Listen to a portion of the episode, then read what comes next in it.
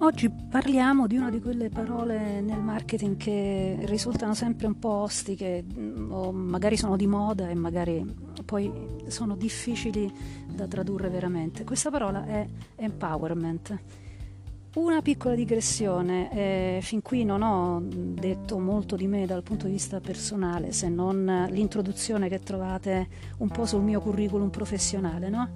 Eh, ma voglio descrivermi in che situazione mi trovo attualmente e da dove vi sto parlando, ora che i primi numeri cominciano a dirmi che c'è un piccolissimo drappello di persone che eh, in qualche modo mi sta seguendo. Bene, mi trovo sul tetto di una clinica di riabilitazione perché eh, ho pensato bene in questo fantastico momento storico di subire, eh, dover subire per motivi abbastanza urgenti un'operazione chirurgica ortopedica e quindi mi trovo qui da circa un mese ormai a recuperare eh, le funzionalità fondamentali. E mh, mm, nel far questo e nella noia di questi giorni ehm, che sicuramente tutti voi condividete, eh, ho pensato di mettere un po' in condivisione alcune conoscenze. Quindi sono qui su questo terrazzo soleggiato e mi interrogo sul significato della parola empowerment. C'è un libro che la cita, questo libro è qui davanti a me, è uscito da poco ed è Branding by Design di Giuseppe Maier, che tra l'altro ho la fortuna di conoscere anche personalmente. È uscito da poco, elenca e cita le otto caratteristiche dei brand nell'era digitale, o meglio post digitale, il sottotitolo è Gli otto caratteri della marca post digitale e uno di questi caratteri è proprio l'empowerment. Cosa significa empowerment? Tra l'altro è un termine a me molto caro perché nei primi tempi eh, della mia avventura, quando da manager d'azienda mi sono trasformata in eh, libera professionista e imprenditrice digitale, il fatto che i brand nel nuovo scenario digitale dovessero essere empowering verso i loro utenti, clienti, consumatori era per me un vero e proprio chiodo fisso. E allora, circa dieci anni fa, ne abbiamo parlato molto e forse adesso è il momento di tornare eh, ancora una volta alle origini, no? back to basic, alle origini di questa relazione, nuova relazione che eh, il mondo del marketing ha visto nascere tra i brand e le persone.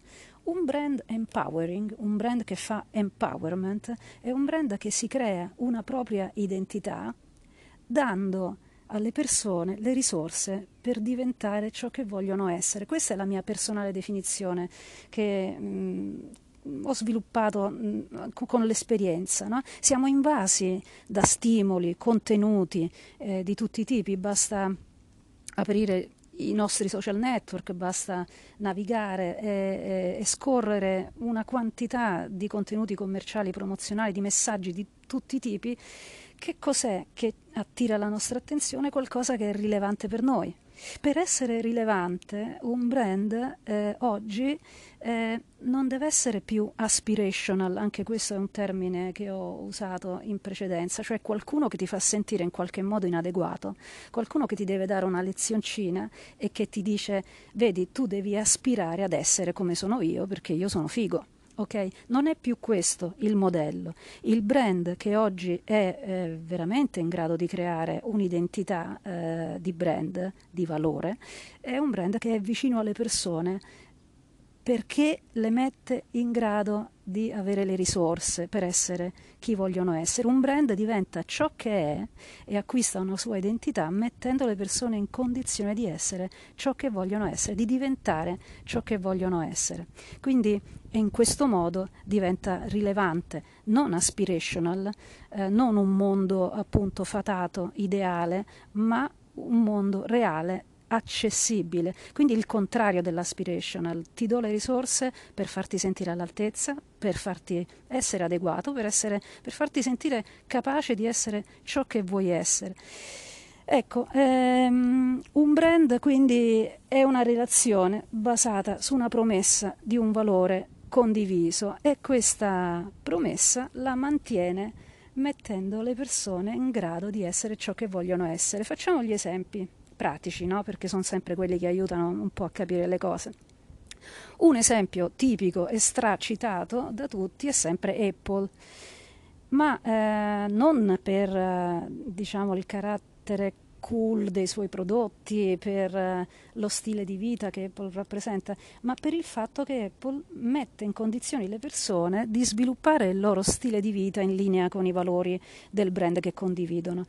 C'è un'iniziativa che si chiama Today at Apple, oggi alla Apple, che ehm, ha eh, diciamo, creato un vero e proprio palinsesto di eventi eh, tutorial, eh, corsi di formazione, testimonianze di esperti, di musicisti, di fotografi. Ehm, quindi gli store della Apple sono diventati non soltanto un luogo eh, di transazione commerciale, ma sono diventati un ruolo di formazione grazie a questo ricco palinsesto di eventi eh, che il brand ha creato in, in varie città e con varie risorse. Queste risorse potenti che il brand ha a sua disposizione le regala, le regala alle persone. In questo modo le persone si sentono parte di quel, di quel mondo, ma si sentono empowered, cioè eh, in condizione di ricreare poi quel mondo con le loro risorse a casa loro, nella loro vita. Se hanno la passione per la musica, se hanno la passione per la fotografia,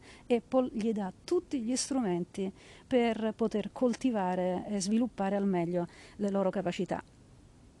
Un altro esempio invece B2B, cioè business to business, laddove il brand si rivolge non al consumatore finale ma ad un target di professionisti, è la Biticino. Biticino è un'azienda che produce materiale elettrico e nel corso degli anni ha creato un CRM, Customer Relationship Management, un sistema di CRM fantastico, in grado di coinvolgere gli installatori eh, ed è in questo modo, tra l'altro, che l'azienda si crea il suo preziosissimo database di, eh, di, di, di professionisti eh, che sono appunto i potenziali acquirenti del brand, ma sono anche i potenziali poi ambassador del brand. E, ehm, e, e, cosa ha fatto? Ha, ha, creato appunto una serie di risorse che mette a disposizione dei professionisti, corsi di formazione, uh, un'intera area del sito eh, dedicata a, appunto alla mm, community dei professionisti che si scambiano anche risorse e consigli. Un altro aspetto dell'empowerment è quello di rendere le community di clienti empowered a loro volta, perché a loro volta poi i clienti si aiutano e si scambiano informazioni l'uno con l'altro. Quindi questo è un livello ancora superiore, se vogliamo, di empowerment. Nel mio piccolo, anni fa, ho realizzato dei progetti in cui l'empowerment significava mettere il consumatore finale in condizione di partecipare proprio alla vita del brand e allo sviluppo dei contenuti del brand. Mi ricordo un progetto, l'abbiamo fatto con Nesquik, Nesquik stava disegnando un sito eh, che voleva rappresentare un insieme di risorse utili per i genitori eh, di una fascia di età particolarmente eh, critica no? e abbiamo messo insieme un gruppo di eh, genitori, blogger, creatori di contenuti, in qualche modo comunque tutti interessati allo sviluppo di questi contenuti e li abbiamo resi proprio consulenti del brand. Entravano in quest'area di lavoro, in questa specie di cantiere e seguendo tutta una serie di stimoli, di input che gli davamo, rispondevano a, a questa richiesta del brand. Aiutateci a disegnare il sito così come lo vorreste voi. Uh, la stessa cosa abbiamo fatto anche con un brand farmaceutico eh, che voleva capire come organizzare i contenuti del suo sito in modo tale da rispondere in maniera efficace a come questi contenuti venivano cercati eh, dalle persone. E, e, quindi magari hanno scoperto, proprio consultando le persone direttamente, eh, che quei contenuti sarebbero stati cercati più per sintomo, problematica, eh, il mal di testa, eh, mal di stomaco, okay? eh, piuttosto che per principio attivo. Eh, e questi input servivano via via a costruire un'architettura dell'informazione, proprio co-costruita insieme alle persone. Questo è un altro livello di eh, empowerment, no? mettere le persone in condizione di influenzare con i loro input la scelta dei contenuti del brand. Come fare ad essere empowering, quindi? Ehm, si tratta di fornire alle persone delle risorse, stiamo dicendo. Queste risorse possono essere di due tipi, risorse razionali, pratiche, che vanno a incidere nell'area proprio del problem solving, cioè io consumatore ho un problema, tu brand mi aiuti a capire come risolvere da solo questo problema. Questo è un concetto di empowerment. Ma l'altro aspetto a cui bisogna sempre parlare, no? non solo la mente, non solo l'aspetto razionale, non solo l'aspetto pratico, è anche quello emotivo. Quindi il brand può farsi promotore di iniziative che supportano il bisogno delle persone di sentirsi consapevoli, di sentirsi eh, mh, capaci di migliorarsi, di sentirsi in crescita e qui rientrano tutta una serie di iniziative di self empowerment, di self development.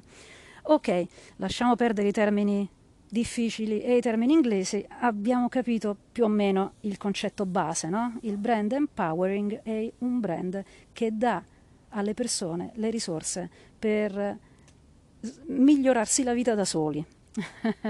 eh, e, e, non dice, ehi, senza di me tu non vali nulla, al contrario, grazie a me, insieme a me, eh, tu diventi migliore.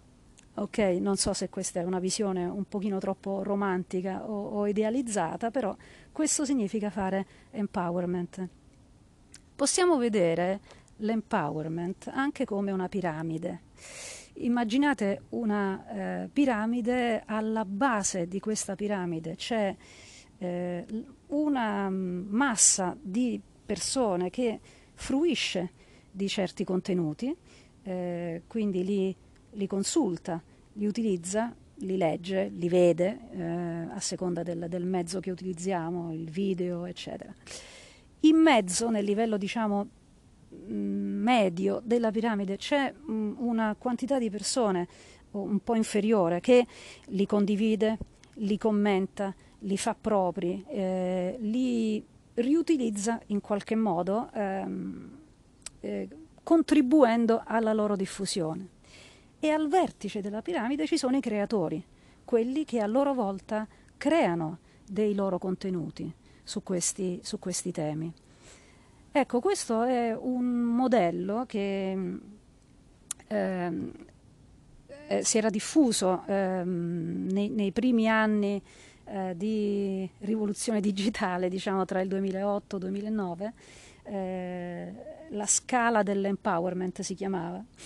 Eh, l'aveva diffuso una famosa società di consulenza, Forrester, e io, basandomi su questo livello, su questo scusate, modello ho spesso costruito eh, i miei progetti insieme ai brand. È un po' un peccato che si siano perse alcune basi concettuali come questa, no? come la piramide dell'empowerment e vari altri modelli concettuali che all'epoca utilizzavamo per aiutarci a decifrare un po' la realtà complessa Ehm, che si stava dipanando di fronte a noi nel, nel web. È un po' un peccato eh, che tutto si sia ridotto velocemente alla gestione delle poche mh, mm, poche immediate mh, mm, eh, e sporche metriche come eh, i lead e le conversioni. Sembra che oggi fare marketing eh, in un mondo digitale consista esclusivamente nel generare lead trasformarli in acquirenti, eh, massimizzare il numero di conversioni e, e, e di acquisti, e, di, il fatturato e le vendite, eccetera. Per carità, è ovvio, sappiamo che il fine ultimo delle attività di marketing è quello di generare delle vendite ma queste vendite saranno sostenibili nel futuro e saranno reiterate grazie a un buon livello di fedeltà se il brand si pone nei confronti eh, degli acquirenti in modo appunto rilevante ed empowering. Quindi che si sia ridotto tutto a, agli influencer, ecco il vertice di quella piramide eh, piano piano è andato a identificarsi con gli influencer. E chi sono gli influencer? Eh, non sono visti come coloro che sono effettivamente in grado eh, grazie all'empowerment di generare contenuti utili e eh, di ispirazione per il brand e, e, e, per le persone che li seguono. Sono visti come generatori di numeri, come generatori di numeri, di visibilità, di lead, di conversioni, di acquisti e di metriche. Il che, ancora una volta, non è niente di male, ma bisognerebbe usare le risorse per coinvolgere persone nella co-creazione di contenuti empowering e poi altre risorse, il budget media, per divulgare questi contenuti verso la base della famosa piramide. Quindi non si riduce tutto semplicemente alla gestione di eh, pochi influencer dai grandi numeri che possono portare velocemente le metriche di conversione e di acquisto o anche semplicemente di visibilità. Questa visibilità è la punta dell'iceberg, quello che conta veramente è la base dell'iceberg e la base dell'iceberg è fatta dalla fiducia, dalla reputazione, dalla relazione e la relazione è tanto più efficace, duratura, sostenibile se è una relazione empowering. Ecco perché oggi mi sono voluta soffermare su questo concetto eh, e questo concetto che ritornerà sempre è quello eh, della relazione. Usiamo questo tempo eh, in cui appunto la spinta commerciale non può essere così forte eh, perché siamo in un momento veramente particolare di recessione, ma usiamo questo momento come marketer, come professionisti del marketing per tornare alla relazione. Back to basic, tornare alla relazione, tornare all'empowerment. Ciao a tutti, alla prossima!